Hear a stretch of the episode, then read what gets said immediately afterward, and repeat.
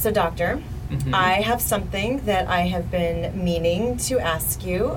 I'm extremely worried about my child if he has a bizarre OCD, and I'm not going to ask you now. I'm going to save it for the interview. All right. Mama. Welcome, parents, to Raising Amazing. Hi, I'm Dr. Joel Gator Warsh, board certified pediatrician specializing in integrative medicine. And I'm Serena Vincent. I'm an actor, writer, and new mother. Join us in learning and laughing as we navigate through the messy path of parenthood. And together, let's begin Raising Amazing. I don't know. Dada. So, what's your question? I'm going to save it for the interview because today we're going to talk about OCD. Yeah, we have an amazing guest who knows all about it, so probably better to ask her than me. yes, except that you you are the best uh, pediatrician here in Los Angeles. But I'm not an OCD Um, specialist. No, you're not. No, but um, but I do know, you know, many adults with OCD, Mm-hmm. and I am curious if um, to know more about it and if that is what's going on in my home with my kid. I think it's a very interesting topic, and it's one of the reasons why I wanted, or we wanted to talk about it um, today, because I think a lot of people think they have OCD when they really don't. They might have uh, some behaviors that they you know, need to do or want to do more frequently that helps them to feel better, but it doesn't necessarily mean they have OCD by the definition. I think it's kind of like a cutesy phrase that people use nowadays sometimes. Right. You know, overuse it of like, oh, I'm OCD, I have to do this before I go. But it isn't necessarily what the real diagnosis means, and the real Right. diagnosis is quite different, actually. And so I think it's really important for parents to really understand where that line is between uh, you just like to do something often versus this is pathologic and, and causing harm you know to you or, or in your lifestyle. And so that's where i think talking to a specialist about where is that line? Um, because you know a lot of kids do repeat things over and over and over again. Eli loves to go up and down stairs all the time. You know we can be in uh, the aquarium and he's very happy just going up and down the stairs instead of looking at the fish still. So we can just instead of paying you know 50 bucks to go somewhere we could just just take him to some stairs and have just as much fun you don't even need to go into the aquarium. Just go, just go to the location, go up and down the stairs. Right. That's really funny. Um, yeah. Well, I always have. I have things that I think like, oh, is this OCD? When I'm laying in bed and I have to get up to check, you know, the Mhm. stove or whatever. But that doesn't happen every night. But no, that's not OCD. That's like, what if the stove was on? Because sometimes I do leave it on. right exactly so it's, If I make tea and you know move on to something else. everything's a spectrum, right? And Yeah. safety is not necessarily OCD. Like if you're checking to make sure that you didn't leave a gate open so that your dogs will get out or something like Right. that. That's not OCD. I mean, if you're if you have to check it 20 times and you can't go on with your day until you check it 20 times every single night, that might be OCD. But if you just were like, did I turn off the stove? Well, probably a good idea to check to make sure there isn't a fire. But if you need to check it 25 times every single day because you're super worried about it, even though you didn't even use the stove today, Then we have a that's problem, Where people. that's where you would want to get checked out. Maybe. Talk to your doctor. I'm not the doctor. Exactly, but that's where the line is. But just because you check it, I think we, we way overuse the term um, because I don't think people use it, you know, really for what the pathology is. It's more for like, a, oh, I checked this over and Yeah. over again. Yeah. Today we have a specialist, and we're going to get into everything about OCD. We have Dr. Roseanne Kapana Hodge. She's a mental health trailblazer, media personality, and founder of the Global Institute of Children's Mental Health, who is changing the way we view and treat children's mental health. She is known for teaching how to calm the brain in order to have a happy family, and her brain behavior reset method. Welcome, Roseann. I'm so excited for this conversation. You know, we're going to be talking about OCD, and it's just not understood or talked about enough. Yeah, I agree. It's not something that we've talked about on the show yet. And, and for anyone who doesn't know what OCD stands for, Obsessive Compulsive Disorder, and I think that it's such an important topic because every child loves to do things over and over again. And, and definitely in the office, I get a lot of questions about it, especially when it comes to, you know, is this normal? And where is the line between OCD versus just normal child behavior. So maybe we could start there, um, and you could tell us a little bit about what actually OCD is and where is that line where people should start to get worried. Yeah.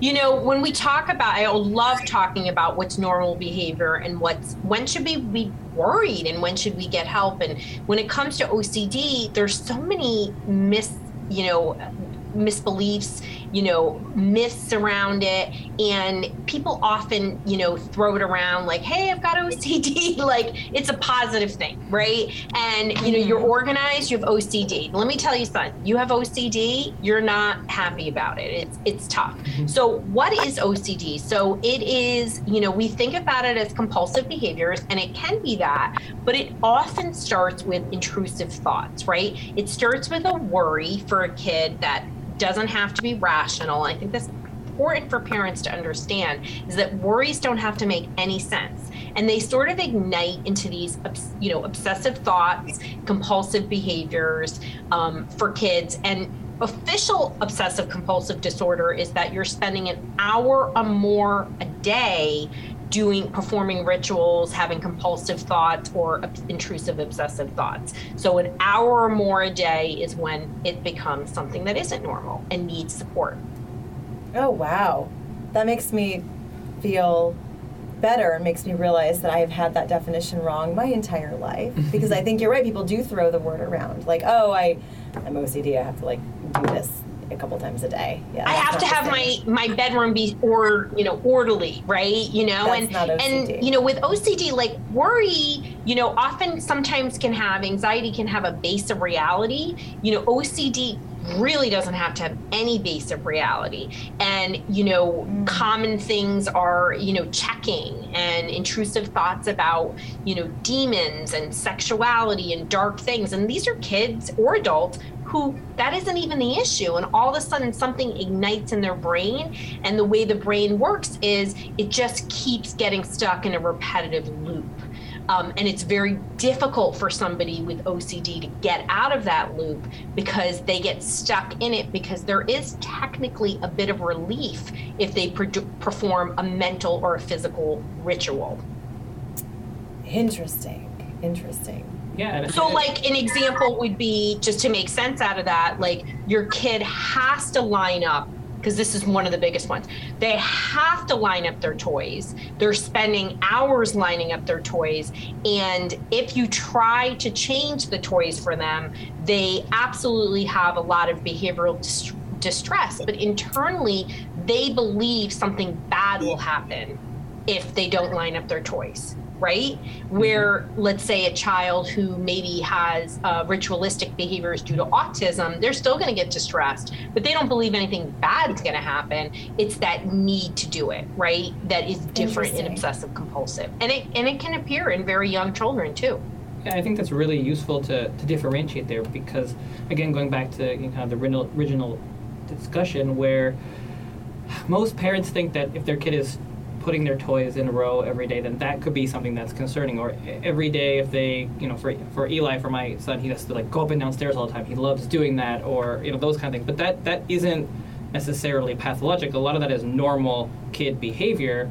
And it's important to remember that our kids definitely like to do the same thing over and over again, especially if they've mastered a skill.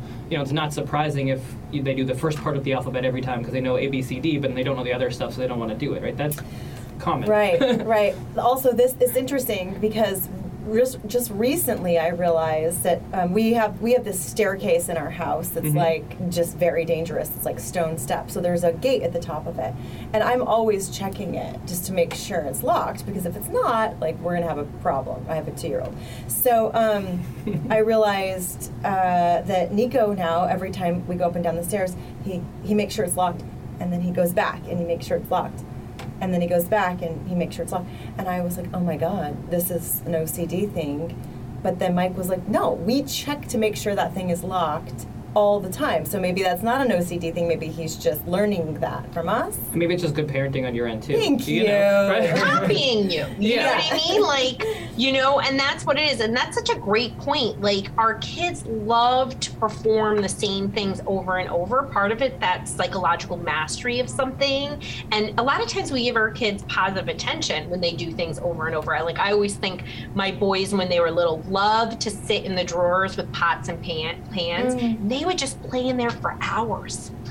Mm-hmm. and and you know why? Because I I love to cook. That's my happy place. And so you know they would sit in there and I would interact with them, and there was so much positiveness in there, right? But then they also, you know, like to put the tops on things and sit in different things and oh, maybe they could have that. So there was a lot of positive things. The difference is, you know, when you have to be concerned, is your child showing distress? Right when right. you try to switch out of it so you know in your case of the the gate right if he kept going back to it over and over and you were like okay that's enough and then we have a meltdown, right? Uh, what is that okay. about, right? Does that instantly mean he has OCD? No. But there definitely is a rigidity in how he processes, and we want him to be more flexible anyway. So we would do some support around that, right? Like, oh, you only checked it one time? Great, let's go downstairs, you know, okay. and try to get them to switch gears with positive language. Yeah, I think that's really yeah. helpful. And, and when you talk about, let's say, a little bit older child who might have uh, issues with stress or anxiety. How do you differentiate that as a parent um, from OCD? Because there are certainly kids, you know, with everything going on, say with the pandemic, people are washing their hands a little bit more, um, and so that can be very normal. But it also could cross over into a problem. So where where do you you know draw the line there, and how do you differentiate? You know, as a practitioner that you know works with people with OCD across the lifespan, including young adults um, who often fail to launch because of their OCD or autism or other conditions. Um, I, I, can say that you know Steve Jobs talks about we only connect the dots looking backwards, right? And and that often is the case with my families that I work with with mental health. Is all of a sudden they get clarity when when they come to me because there's a crisis and we look back and mm. often OCD starts with worry, starts with anxiety. So we have we have a worry and that worry gets really big and we again are it's occupying our time, it's interfering with some level of our functioning, whether it's performance at school or getting along with siblings or adults, you know, in their work relationships. So that's what clinical anxiety looks like, right? It's got to be mm-hmm. interfering, it's got to be significant. And um, the worries don't have to be real, but a lot of times they're rooted in something. Like, and, and I'll give you an example of a kid who switched from anxiety to OCD just to get this. So um, I had a kid that had a horrible splinter and really big one. And he then started with some worry about getting splinters, and his parents kind of managed it, and he was okay for a bit. And then the worry started to get where his thoughts switched to intrusive thoughts. And instead of like just when he was going to a park where there was a wooden play center, he would worry about getting a splinter. He started worrying getting splinters everywhere there wasn't any wood around. And he was like am i getting a splinter today? Right? Oh. so he started with a high need for reassuring questions. And you know when we have stress we have healthy ways and we have unhealthy ways. And kids and adults are the same right? It's just adults a lot of their unhealthy ways are a lot bigger. But um, kids might show breakdowns of behaviors and belly aches and sleep problems and all that. And adults too. Um, but they tend to be very behavioral or psycho or somatic in some way. And so for this little boy, all of a sudden he couldn't he couldn't even he was paralyzed going out became such a big thing for him because he thought he was getting a splinter and it morphed into this OCD. There was no rational component of it. Um, and his parents, being as sweet as they are, they did the thing you shouldn't do, which was answer every question. It's called accommodate it. And they tried to make him feel better and reassure him. And instead, it actually fed the dog is what we call it in OCD. Mm. Oh, it made his OCD grow worse. So the difference between anxiety is it's a worry, it's significant, but in terms of OCD, it's irrational thoughts, it's intrusive thoughts, and it's it's uh, consuming a lot of your thinking, um, and it, it can be in one or more areas, but but and it often can switch as well. And, and you mentioned, I, I wanted to go on to talk about what parents should do, but before we can get there, can we go back over intrusive thoughts? Because you mentioned that several times, and I think that not necessarily everybody would um, know exactly what that means, but I think it's a super. You know, we've all had a thought that we couldn't get rid of, right? I always mm-hmm. like to think of you know you're an adult and you're driving you almost get hit by another car and and the next 10 minutes you're like holy moly I almost got hit by that car. And it's sort of hard to be present, right? Who hasn't mm-hmm. experienced something like that?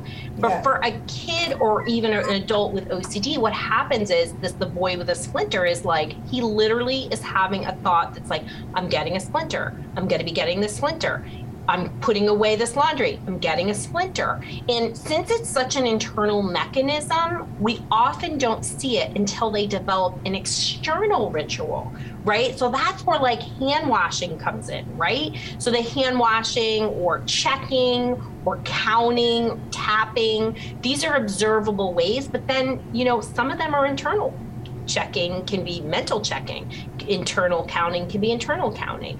Um, and it could, could, be you're saying a song. I have pe- lots of people have scrupulosity which is religious obsessions. I mean there's lots and i don't mean that in a derogatory way it's actually a clinical part for some people with ocd where Wait, what does they that mean? go from healthy religious to unhealthy. So does Oh. that does that make sense of what Mhm. intrusive thoughts? It's a thought that is a runaway thought that you cannot put the brakes on. It's often not at all realistic and it's really really challenging to pull back for kids or adults that are experiencing it Okay, that, that's really helpful. And and if you if you feel like your child does have this, then what would be some of the next steps for, for parents? I assume you know going to get an evaluation. That you know you're going to see your doctor, and we would send them over to, to therapists I to get an mean, you want to find a professional that specializes in OCD. One of the biggest problems that people experience is that unless you're a therapist who's trained in OCD, you very likely will see it as anxiety because it requires that assessment that teases out some of those things. And I can tell you that most people who who get to a provider like me who specializes in OCD typically seeing are seeing five or more therapists before they get to me. Um, and we're talking kids that are young, even like 10 or 11 year olds could have seen that many people. So, so finding somebody on IOCDF or Anxiety and Depression Association America, where you can click off a box and look at um, OCD, and that and it's really important so that one they know what questions to ask, but two, they get to teach you as a parent because so much of the work is supporting the parents and tweaking their language, right? So, you know, we're all doing the best we can to love up our kids when they're struggling. I mean, in every day, whether they're just getting through a regular day and they're just typical kids, or you have a kid who has an issue, right? And I say that as a mom, a special needs mom. Um, and what a specialist does with OCD is it really helps you to stop spinning your wheels and give you those exact techniques and tools that help to shift and get your kid to learn how to talk back to their OCD.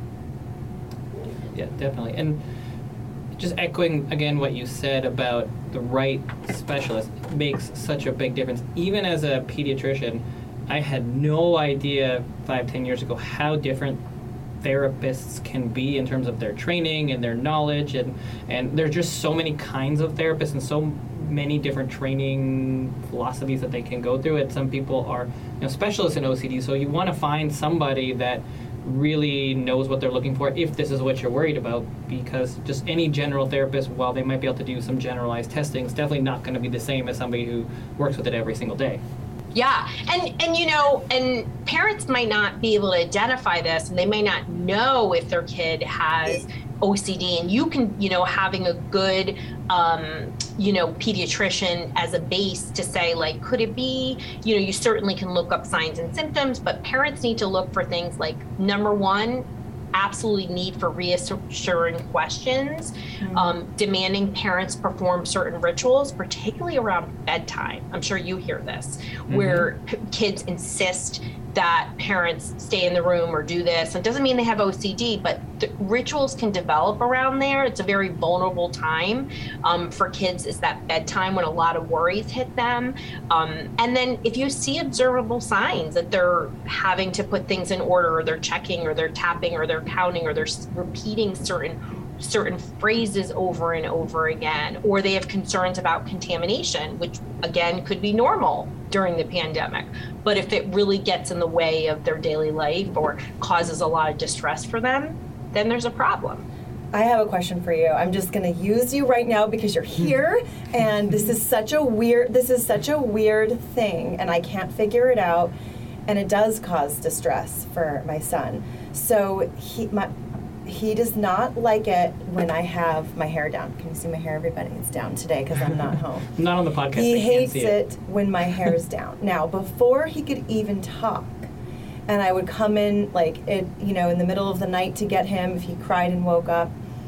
he'd look at me and shake his head and go like this, you know, all done, all done. Then he could talk, all done, all done. And I was like, what is he all done with? And he would, and I realized over time, because I speak his language, my son, that he wants my hair up. And so I'd put my hair up and he would be fine. And now that he can talk, if I come into the room and my hair is down, no mama, no mama, hair up, hair up, put your hair up, mama. He gets really upset if my hair is down. And then um, I'm like, Nico, I'm allowed to wear my hair however I want. Every woman is allowed to wear their hair however they want. Every man, it doesn't matter. I love your hair when it's down. I love your hair when it's up. And like do all of these things. But he's not happy until I put it up. And so I just put it up on top of my head. And then he literally smiles, takes a deep breath, and says, Oh, thank you. Nico happy now.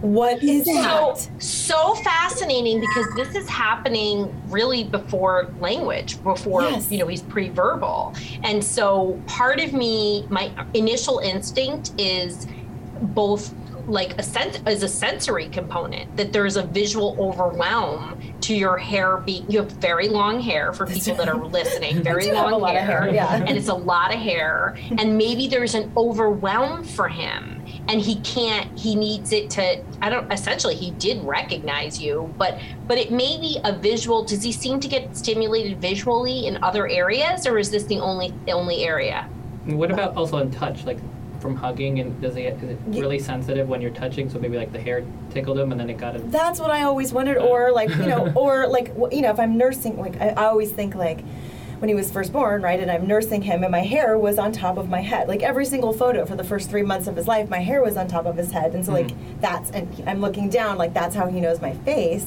And if I don't, do I not look like his mom?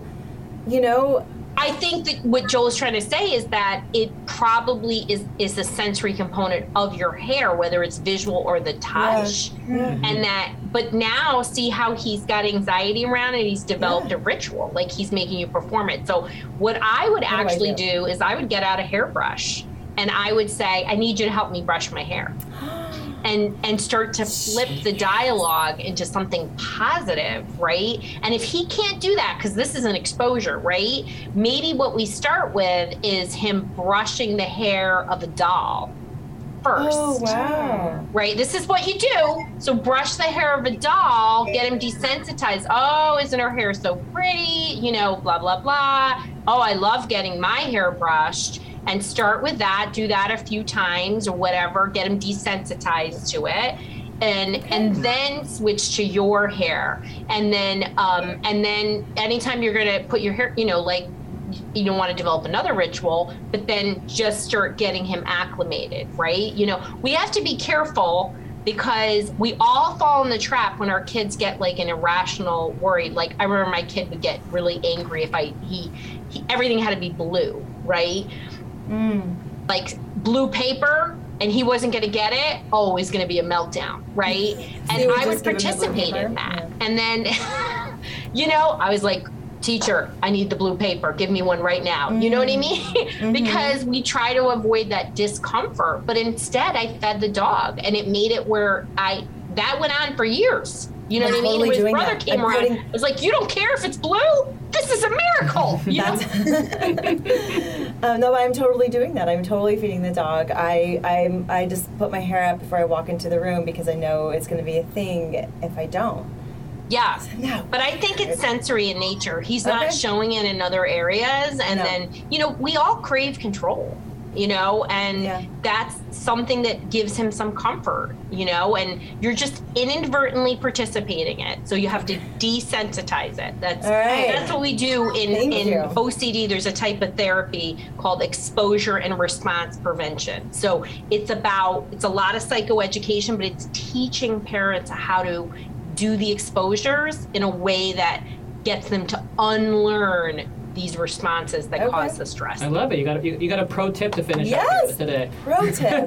Thank you, Roseann. I will. I will. I will. I'll tag you in all of this. I'll, I'll update you on No, everything. you, no, you're gonna have to send a photo to her to she can post it of like um, you know you with your hair down, just hanging out in the room, and being like, "This was you. yeah, You did this." I, I actually have been wanting Mike to secretly like video one of these like hair up You, meltdowns. you should get a video of a hair up meltdown Yeah. and then juxtapose it with, like two weeks later when everything is resolved Fine. in magical, Yes. and then you can be like, okay. Okay. All right, that's my homework. That's um, we'll make it real Yeah, for our social media.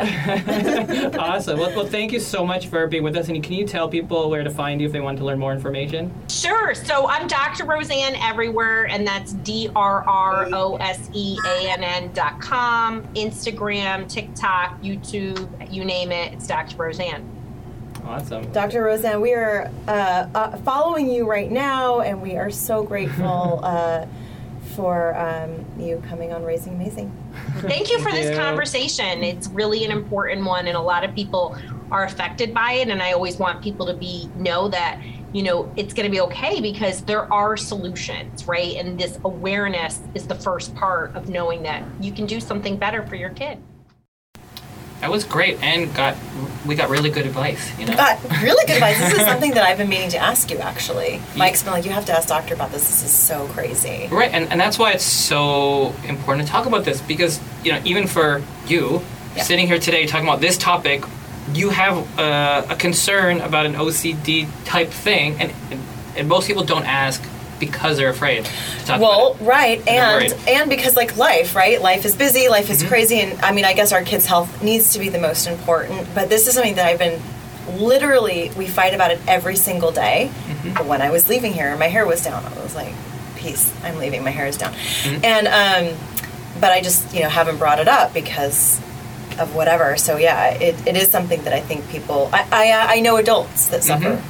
From OCD. Definitely, but the the reality of it is that most kid behaviors are not OCD. They're just kid behaviors, and they're you know either just doing the same thing over and over again because it's fun, or because they've mastered it, or the behavior started for one reason and then it moves on for another reason. And, and most likely in your scenario, it started for one reason, and then it becomes just a behavior, and then you just get used to it, and you get older, and it's like that's just a thing that you you do not because it's it's OCD and it's pathologic, but you know you're just used to seeing mom with her hair up, and when it's down, then you have a reaction.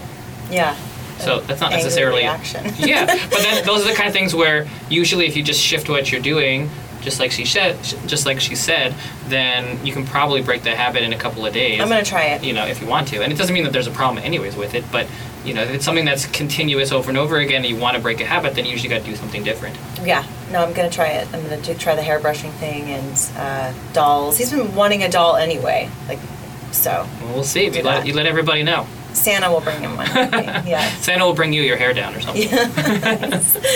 Um, this was awesome, you guys, and a reminder to all of you parents out there to email us if you have any questions for the doctor or for me. Um, but we are a community trying to raise the bar on ourselves so we can raise amazing children. Thank you all so much for joining us each week. Please be sure to subscribe to the Raising Amazing podcast so you don't miss out on any upcoming episodes. You can also follow us on Instagram at Raising Amazing Podcast to catch any extra fun goodies for you and your kiddos. And if you'd like to submit a question to be featured on the show, you can send in your questions to raisingamazingpodcast at gmail.com along with your name and your city. That's it for us for now. We'll catch you next Wednesday on Raising Amazing. Happy parenting. May the force be with you.